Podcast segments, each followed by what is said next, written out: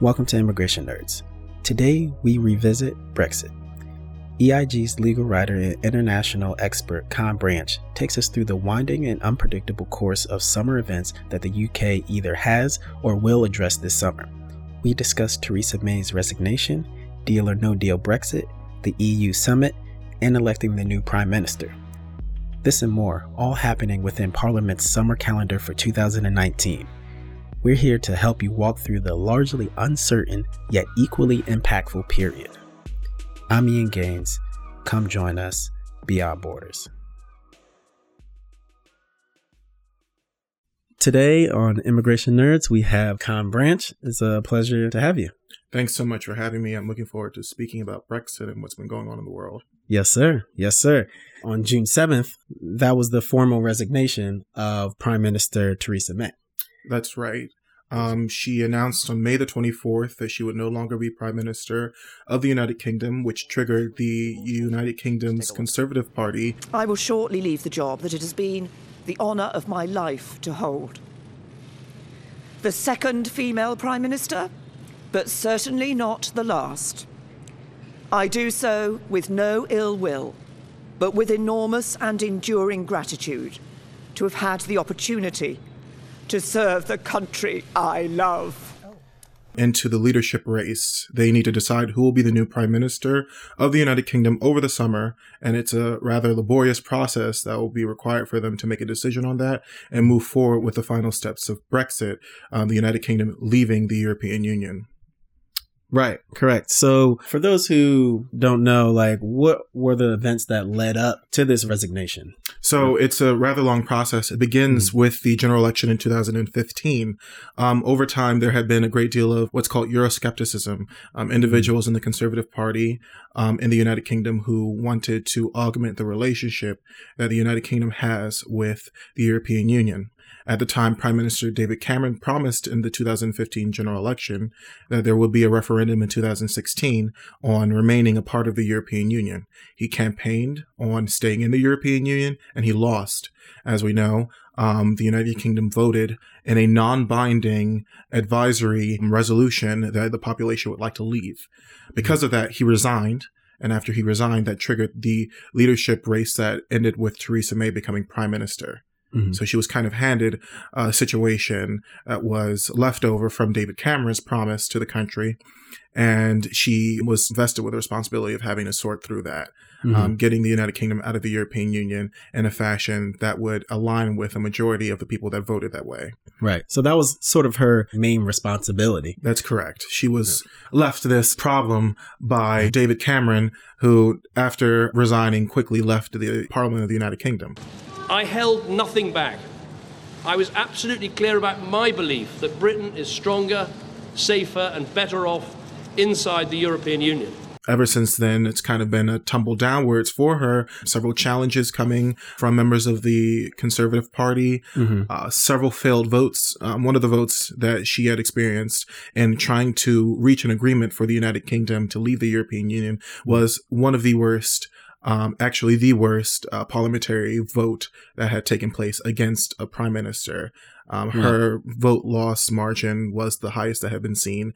Um, percentage wise, you said? Not only yeah. percentage wise, yeah. but also um, numbers outright. Mm-hmm. Uh, the margin that she lost by was the biggest in parliamentary history. Wow. Charles, it didn't take long, did it? Uh, yes votes 202, no votes 432. It goes down by 230 votes. An absolutely humiliating, embarrassing defeat for the Prime Minister tonight. We th- suspected it could be over 200, but it is probably the worst defeat for a government in modern uh, UK political history. That is an absolute shambles for the for the Prime Minister. We Shortly after she had been named Prime Minister, she decided that she needed more members to assist her in voting, and she called what was called a, what's called a snap election. It's a sudden election, and her hope was that more members of the Conservative Party would win seats. They mm-hmm. lost lost seats. So she ended up losing seats. After she lost seats, she had to make an agreement with another party so that they could get through more legislation. And then after that, she had several defeats,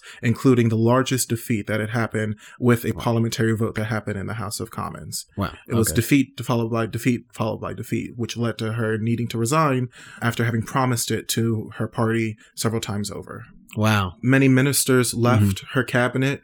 Those ministers then sought that she should resign. Mm-hmm. Um, and on numerous occasions, she made the promise that she would leave, hoping that that would foster through Force, yeah. some type of deal. Mhm. And even those deals did not guarantee, or that promise did not guarantee those deals being voted on.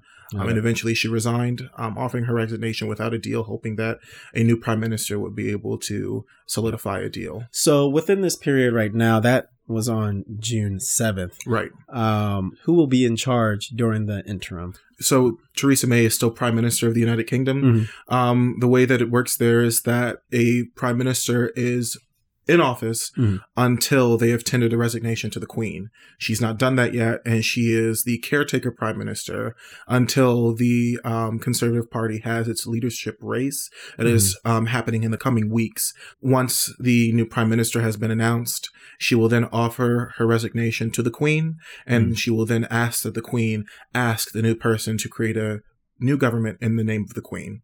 Right. How do uh, UK citizens see this? Uh, there was an article that was published not too long ago, just a few days ago, um, by the BBC, detailing how Theresa May was seen as prime minister. Um, when she announced her resignation, she was at the lowest point. Almost half of the population disapproved of her job. Along with that, a large uh, percentage of parliamentarians, members of the Conservative Party, were dissatisfied with her leadership as well. So she was really um, leaving on a low note, unfortunately. Right. The next event on the docket is on June 15th, uh, the National Conservative Convention. So, uh, could you tell us the purpose of the National Conservative Convention? Yeah. Um, sure. The National Conservative Convention, it will be the top leaders in the Conservative Party in the United Kingdom. Mhm. There are some 800 members of that, um, who will be meeting to decide the future of the party. And Mhm. the first thing that they have to do is symbolically, um, note that they do not have Theresa May as their leader, Mhm. requiring that they move forward with the leadership race Mhm. and deciding on who the new person would be. They, they don't figure out who the person will be on that date, the June 15th, No, that's They correct. just- the, the process is longer, but that is kind of their starter gun making it official. making that- it official Mhm. that they can move forward with appointing um, the next person who will be head of the party, and with Mm-hmm. um, that also prime minister of the United Kingdom. Right. Okay. So, and from uh, June 20th to the 21st will be the EU summit, which will have all the EU leaders Right. who come together and uh, make decisions on each of the countries and the EU in, in general. Will Britain be expected to attend the summit? Um, from what I understand, no. Um, and it's similar to what happened with the last EU summit, the meeting of the European Council. Mhm. Those leaders, representatives, um, and the leaders of the European Union countries Mhm. come together to discuss whatever matters at hand. Mhm. Um, the last time that it happened, they were discussing uh, moving forward with another extension for Brexit. The Mhm. United Kingdom did not attend as the Prime Minister was in the United Kingdom working out next steps and the possibility if they were not able to move forward with an extension. Um, being that the United Kingdom will technically be without a Prime Minister, Theresa May serving as the interim, that is um, also the meeting that the European Union will be looking into what's been going on with Brexit and they'll have an evaluation. There's a bit of skepticism among European leaders as to what's been happening with parliamentarians seeking to move forward with naming a new leader as opposed to agreeing to a deal. Mhm. Um, there have been some leaders who have looked negatively upon that. Guy Verhofstadt, the European Parliament's Brexit coordinator, said British lawmakers must act as fast as possible and in a bipartisan manner. There is a need for cross-party uh, cooperation so that we know what Britain wants and that there is a majority in the House of Commons backing that proposal. And if that proposal goes into the direction of a more uh, deepened relationship uh, with the European Union, we are ready to do so. We are not against this, on the, on the, on the contrary. Seeing the results of the European Union summit that'll be happening in June will be quite interesting. Yeah. Um, engaging the way that the EU sees um, negotiations for Brexit happening, but also how that might influence a decision to be made for the next prime minister and for the leadership race that's happening with the Conservative Party. Right, right.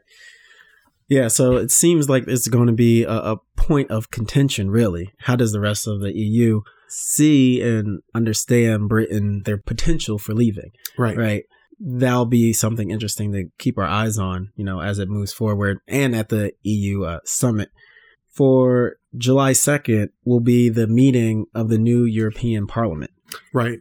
So, what are the major concerns that will be addressed at this meeting? There are two things actually. First, responses to um, what's been going on with Brexit, if there's any response that comes of it, but also um, we have to keep in mind that because of the last agreement that was sorted out with the extension on Brexit, the October 31st deadline, there was a requirement that the United Kingdom participate in the most recent round of European Union elections. And so there will be representatives from the United Kingdom there. And this will be possibly the last time that they'll be participating in any events in the European Union Parliament. Once the European Union and United Kingdom agreement um, for exit has been sorted out, whether that includes a deal or it does not include a deal on October the 31st, the United Kingdom will no longer be sending parliamentarians to the European Union Parliament.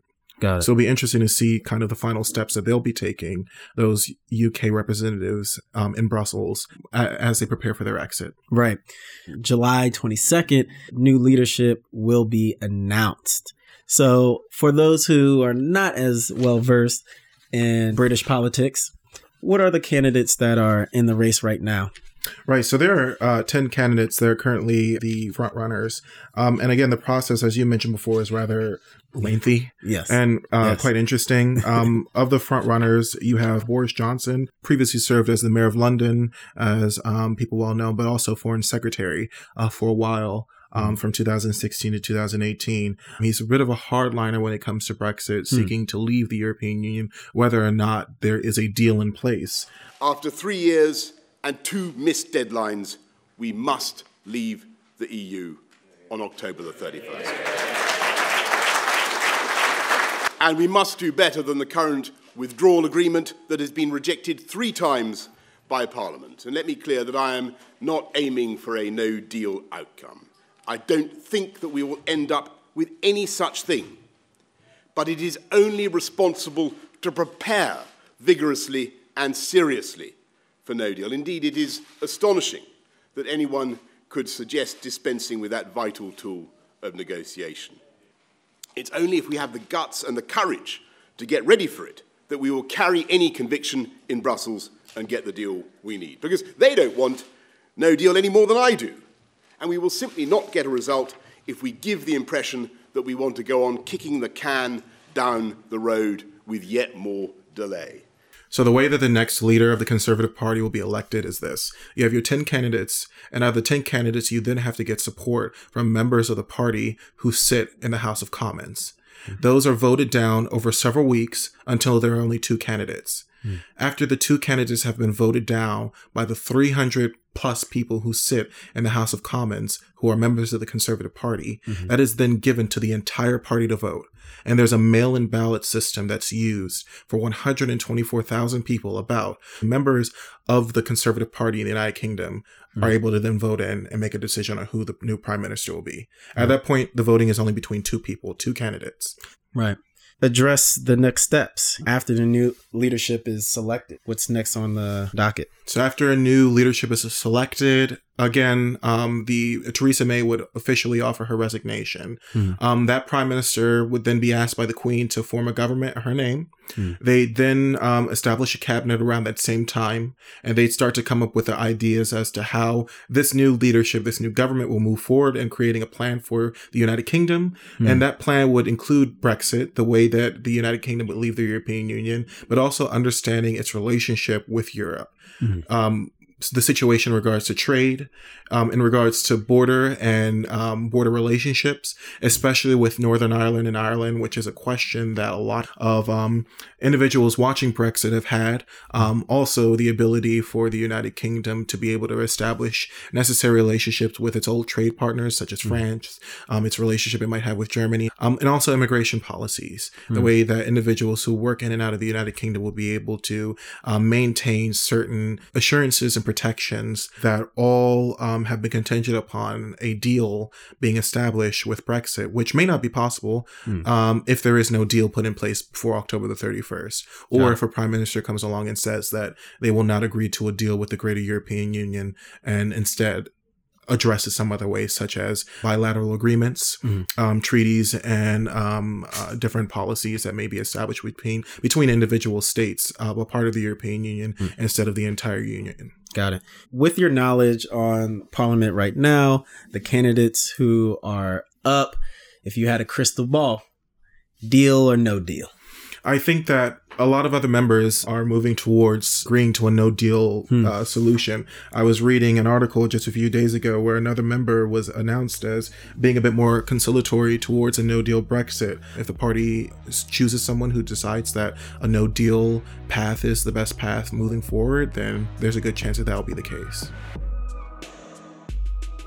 For more content and immigration updates, please visit our website at eiglaw.com and make sure to follow us on Twitter at EIG underscore law to join the conversation.